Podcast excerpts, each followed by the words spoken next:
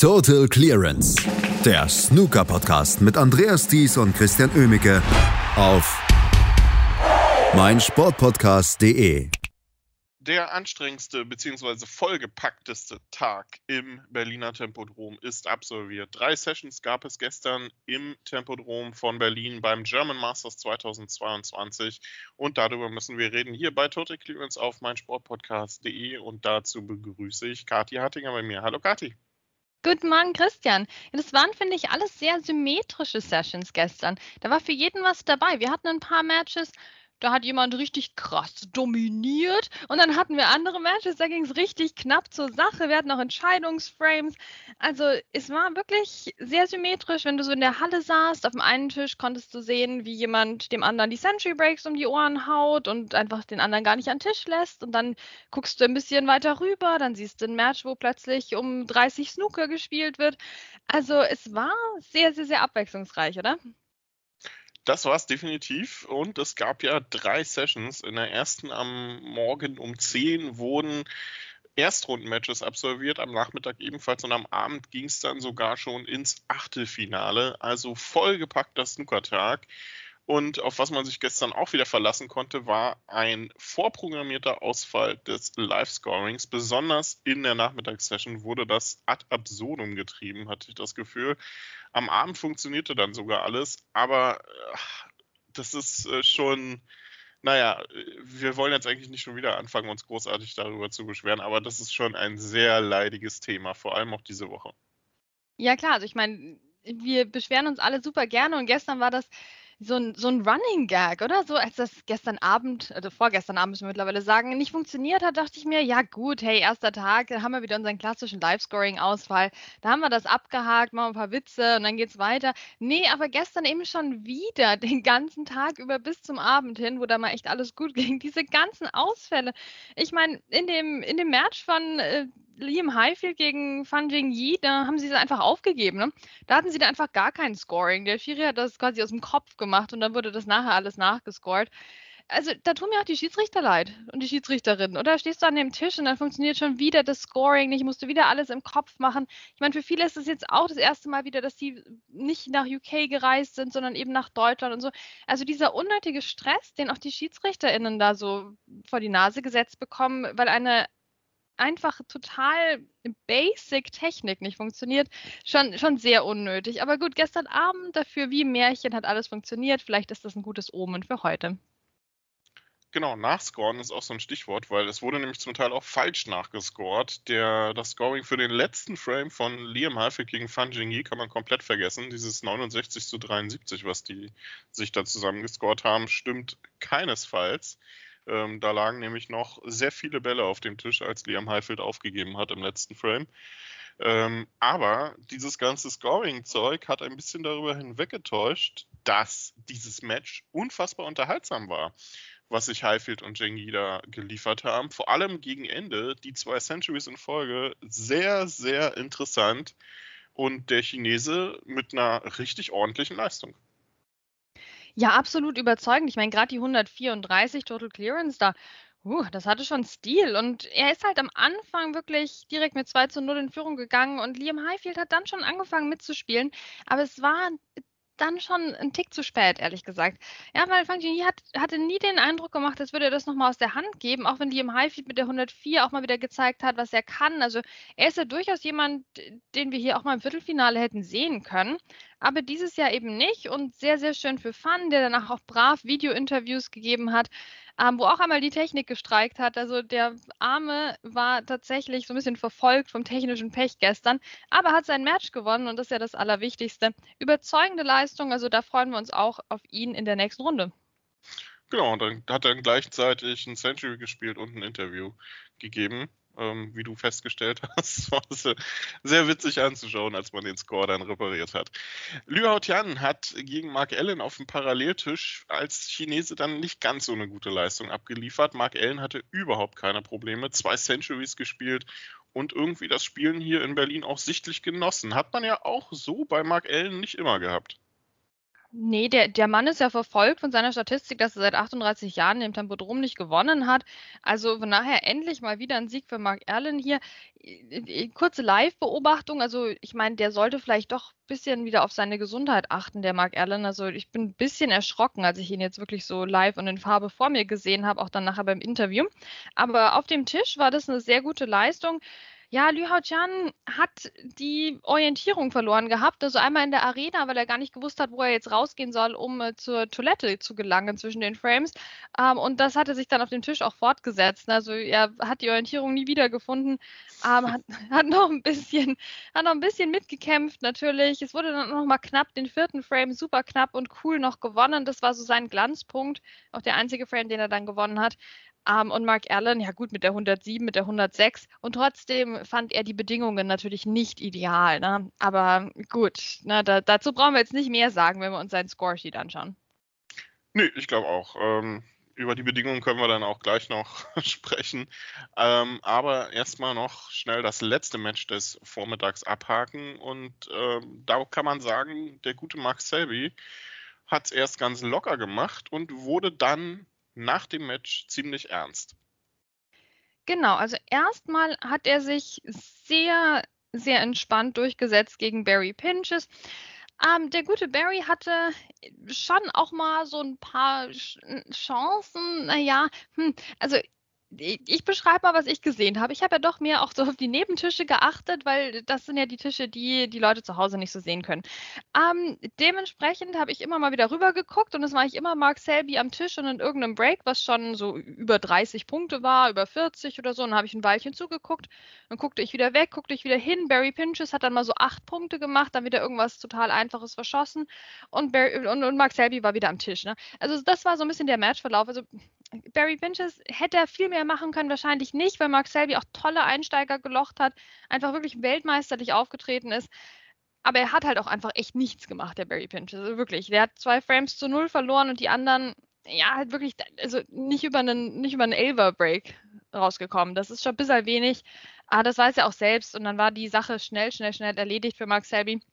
Und er hat sich dann Zeit genommen für ein Interview mit Hector Nuns ähm, über Zoom im Presseraum. Und das war wirklich der besonderste Moment für mich dieses German Masters. Ähm, egal, was jetzt noch kommt eigentlich. Also es war eine sehr interessante Atmosphäre, denn Mark Selby sprach sehr, sehr offen über seine Probleme mit der mentalen Gesundheit und was er im Moment tut, um das anzugehen und wie überhaupt seine Entscheidung zustande kam, jetzt hier in Berlin zu spielen.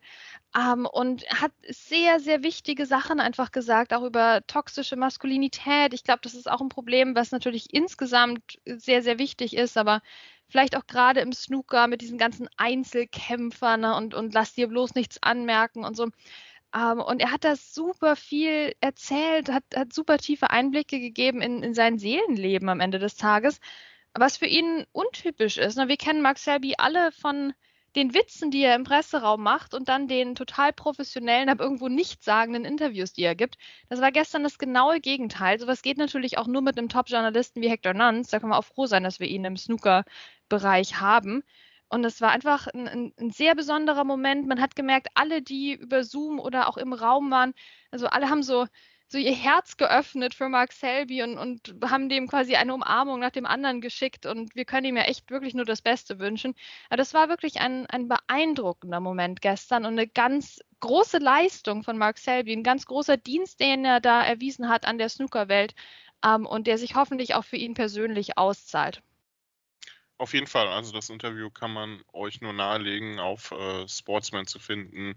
Das Interview mit Hector Nance, aber auch, glaube ich, gestern sehr gut verlinkt, sowohl auf World Snooker Tour als auch dann in der Community.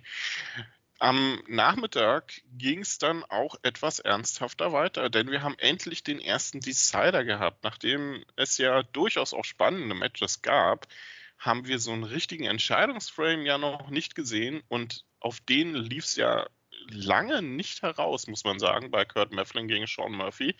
Denn der gute Sean, äh, Sean lief da wieder lange Zeit in einem Rückstand hinterher, um dann das Match eigentlich sicher in der Tasche zu haben, um dann am Ende doch in einen Entscheidungsframe zu müssen. Also das war so dieses typische Auf und Ab von Sean Murphy der letzten Monate projiziert auf ein Match. Ja, und rückblickend frage ich mich, wer von beiden das Match jetzt eigentlich weggeworfen hat. Weil das war definitiv ein Match, das weggeworfen wurde, aber irgendwie von beiden, nur Kurt Merflin hat es dann einmal mehr weggeworfen, oder?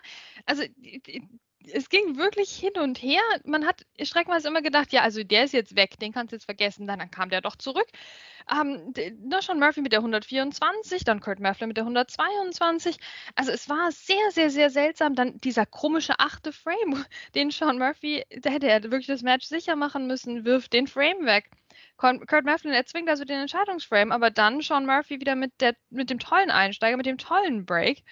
Und zack, hat er das Match dann doch gewonnen. Also ein kurioses Match irgendwo, wo beide sich jetzt hinterher eigentlich was vorwerfen müssen, aber dann auch wieder nicht. Also äh, extremes Gefühlschaos, finde ich, in diesem Match. Gefühlschaos wird auch Tom Ford gehabt haben, denn der hat leider nicht an seine typische Tempodrom-Leistung anknüpfen können und relativ sang- und klanglos gegen Zhao Xintong mit 1 zu 5 verloren. Der Chinese weiter sehr gut unterwegs. Ähm, Sam Craigie bezwang Tom Ford mit, äh, bezwang Ken Doherty mit 5 zu 3 und Ryan Day gewann gegen Noppon sein kam mit 5 zu 2. Ein Match gab es noch am Nachmittag zwischen Yan Bingtao und David Gilbert und das war auf mehrfache Art und Weise sehr durch, äh, sehr unterhaltsam. Nicht nur wegen auf wieder mal auffallender Ausfälle des Live-Scoring, was David Gilbert dazu veranlasste, zwischendurch mal zur Erheiterung des Publikums den Tisch neu aufzubauen, während Michael Kessler sich um das Scoring kümmerte. Ähm, es war auch auf dem Tisch ein durchaus unterhaltsames Match, einfach weil David Gilbert zwischendurch, glaube ich, mal ein bisschen frustriert war, dass er ständig von Yan Mingtao so auf Distanz gehalten wurde, der gestern wieder sein unfassbar starkes Repertoire an Bällen ausgepackt hat ähm, und quasi im Minutentakt zwischen taktischer Finesse und wahnsinnig genialen langen Bällen schwankte und das Match am Ende auch gewonnen hat. Ja, da haben wir doch wieder einen souveränen Jan Ming Chao gesehen. David Gilbert war sehr höflich unterwegs, sehr freundlich unterwegs, aber am Schluss hat es einfach nicht gereicht und also ehrlich gesagt, das war ziemlich schnell klar, dass das nicht reichen würde für ihn. Und so war das ein, ein, spannendes Match irgendwie nicht, aber es war trotzdem dann doch gar nicht so unknapp. Also wieder, wieder eine sehr interessante Atmosphäre, finde ich, bei diesem Match. Und ich freue mich sehr, dass Jan Ming Chao das auch wieder so auf den Tisch gebracht hat. Ähm, auf dem Tisch herrschte teilweise dann aber auch Chaos, ne? Und, und Michael Kessler musste ganz schön zurückbauen. Also da sind wir wieder bei den SchiedsrichterInnen. Also auch hier sehen wir wieder beeindruckende Leistungen, rechts, links und in der Mitte, oder? Absolut. Ja, die, äh, die gute Maike hatte da ganz schön zu tun bei den taktischen Finessen, die ihr, ihr da an den Kopf geworfen wurden von den Spielern. Ähm, Jan Mingtao war da aber, wie gesagt, am Ende der bessere Akteur und holte sich den Sieg dann letztlich auch verdient. Was zum Teufel, du Bastard? Du bist tot, du kleiner Hundeficker. Und dieser kleine Hundeficker, das ist unser Werner.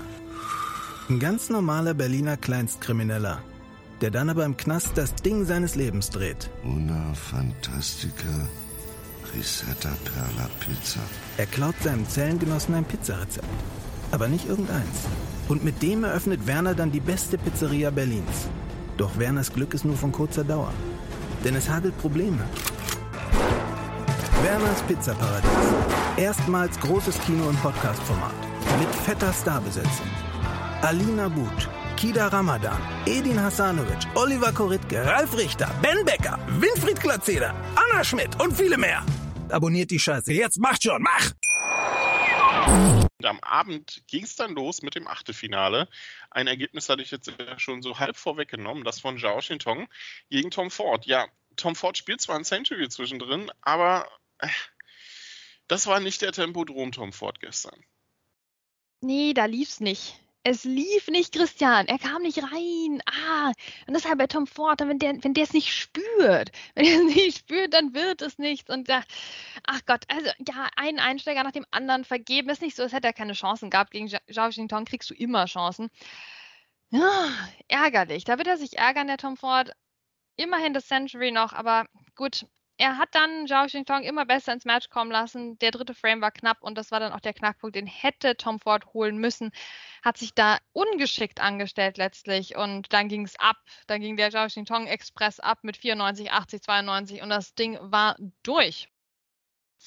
Genau, das Ding war durch und heute wird er im Viertelfinale und das wahrscheinlich dann auch auf dem TV-Tisch, kann ich mir nicht anders vorstellen, auf Judge Trump treffen. Der hatte gestern überhaupt keine Mühe mit Julio Long. Es war nicht der brillanteste Judge Trump, wobei der Start schon sehr beeindruckend war. Aber er brauchte gar nicht so viel tun. Ne? Ähm, sein Gegner, und er hat es ja dann auch selber äh, im Interview mit, äh, mit uns gesagt, äh, der hat ihn dann, der hat am Ende so ein bisschen fast aufgegeben. Also, was war denn da mit Julio Long los? Ja, das war total seltsam. Das war wirklich die seltsamste Leistung bisher im Tempo drum. Gut, neben der von Craig Stedman vielleicht, aber die war jetzt hier seltsam im negativen Sinne. Julie Long war ein Totalausfall, kann man nicht anders sagen. Der, bei dem hat nichts funktioniert, überhaupt nichts. Und da ist eigentlich fast umsonst, jetzt hier nach Erklärungen zu suchen. Ich denke nicht, dass sich das in naher Zukunft bei ihm wiederholen wird.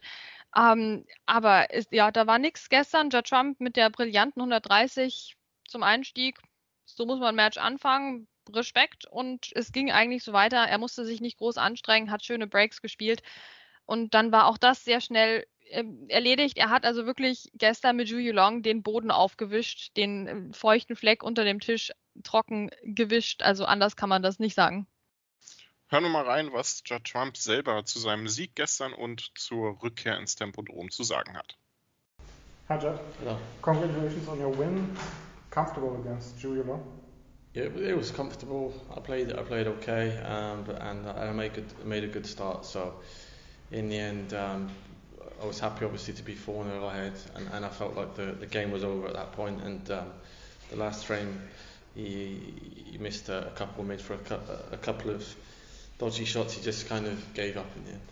First tournament outside of the UK in nearly two years. Mm. How does it feel to be back in Berlin it's, it's good to be back. It's obviously it's still not normal, um, and it's, it's still difficult to travel and everything. But yeah, it's, it's a start. Um, this I think this this tournament deserves um, to have to have fans because it's a very special event, and it's always good to come here, and, and it's, it's, it's quite close for us. There's only sort of an hour and a half flight, so it's, it's one that you, when you're qualifying, you want to win your two games to get over here.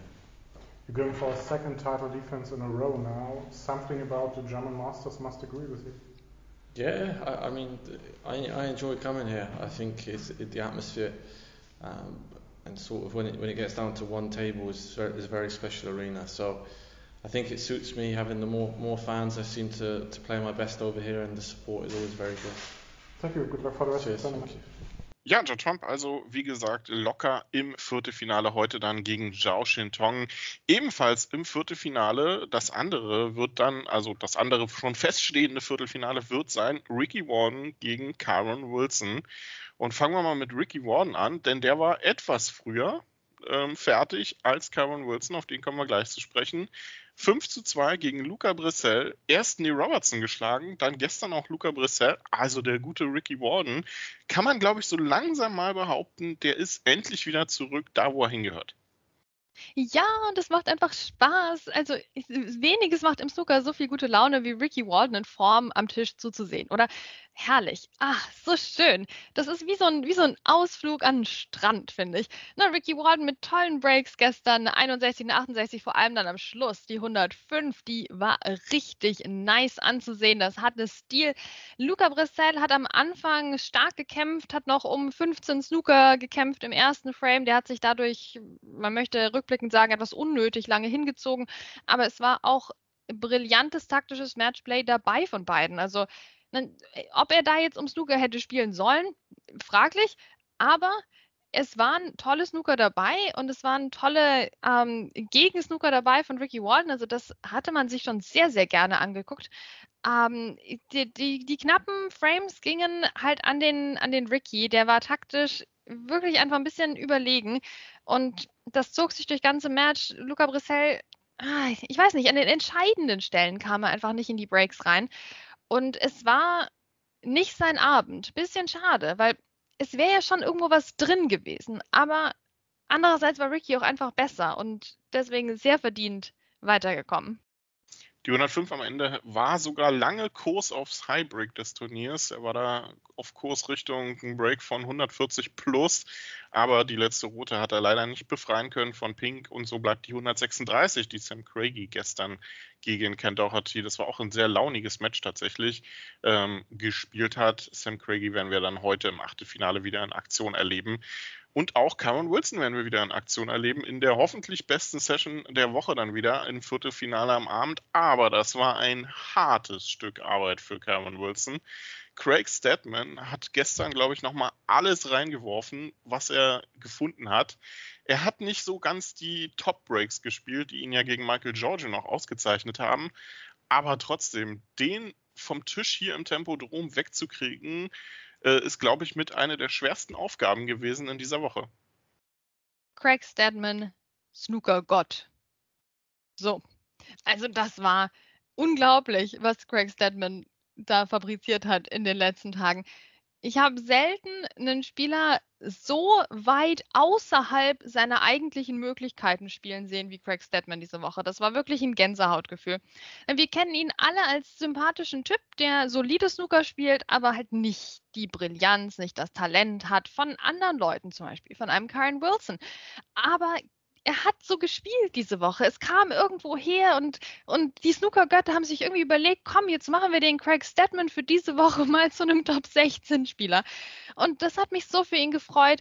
Und jetzt hat es gestern nicht geklappt gegen Karen Wilson, aber was in Erinnerung bleibt, sind für mich diese einzelnen Bälle, die er da gespielt hat, diese, diese taktischen Duelle, die er so lange mitgehen konnte, diese brillanten Snooker, die er teilweise gelegt hat, diese fantastischen langen Einsteiger, die er gelocht hat. Jetzt haben, kamen halt die Breaks danach nicht so sehr.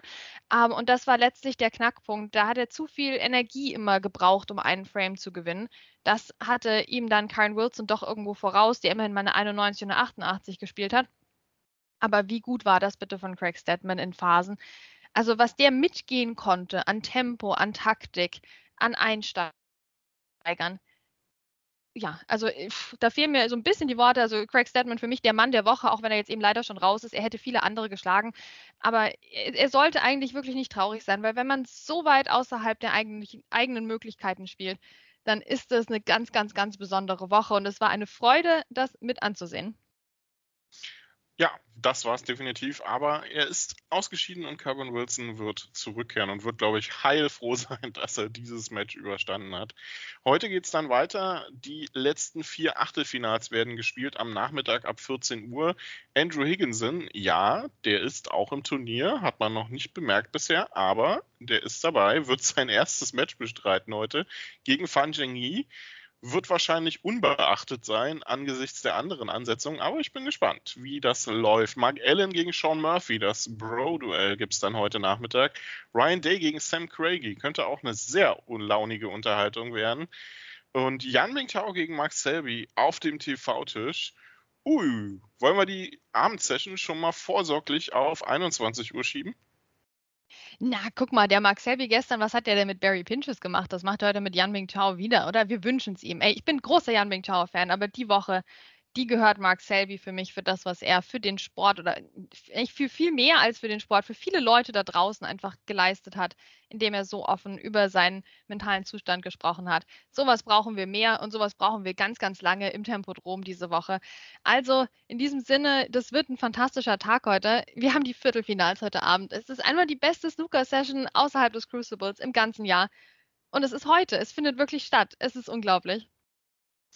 Das ist es. Ähm, Mark Selby hat ein wichtiges Match heute dann tatsächlich vor sich, auch noch im Rahmen der Qualifikation für die Players Championship. Da muss er heute zwingend dieses Match gewinnen, aber ich bin mir sicher, das wird er auch irgendwie hinkriegen.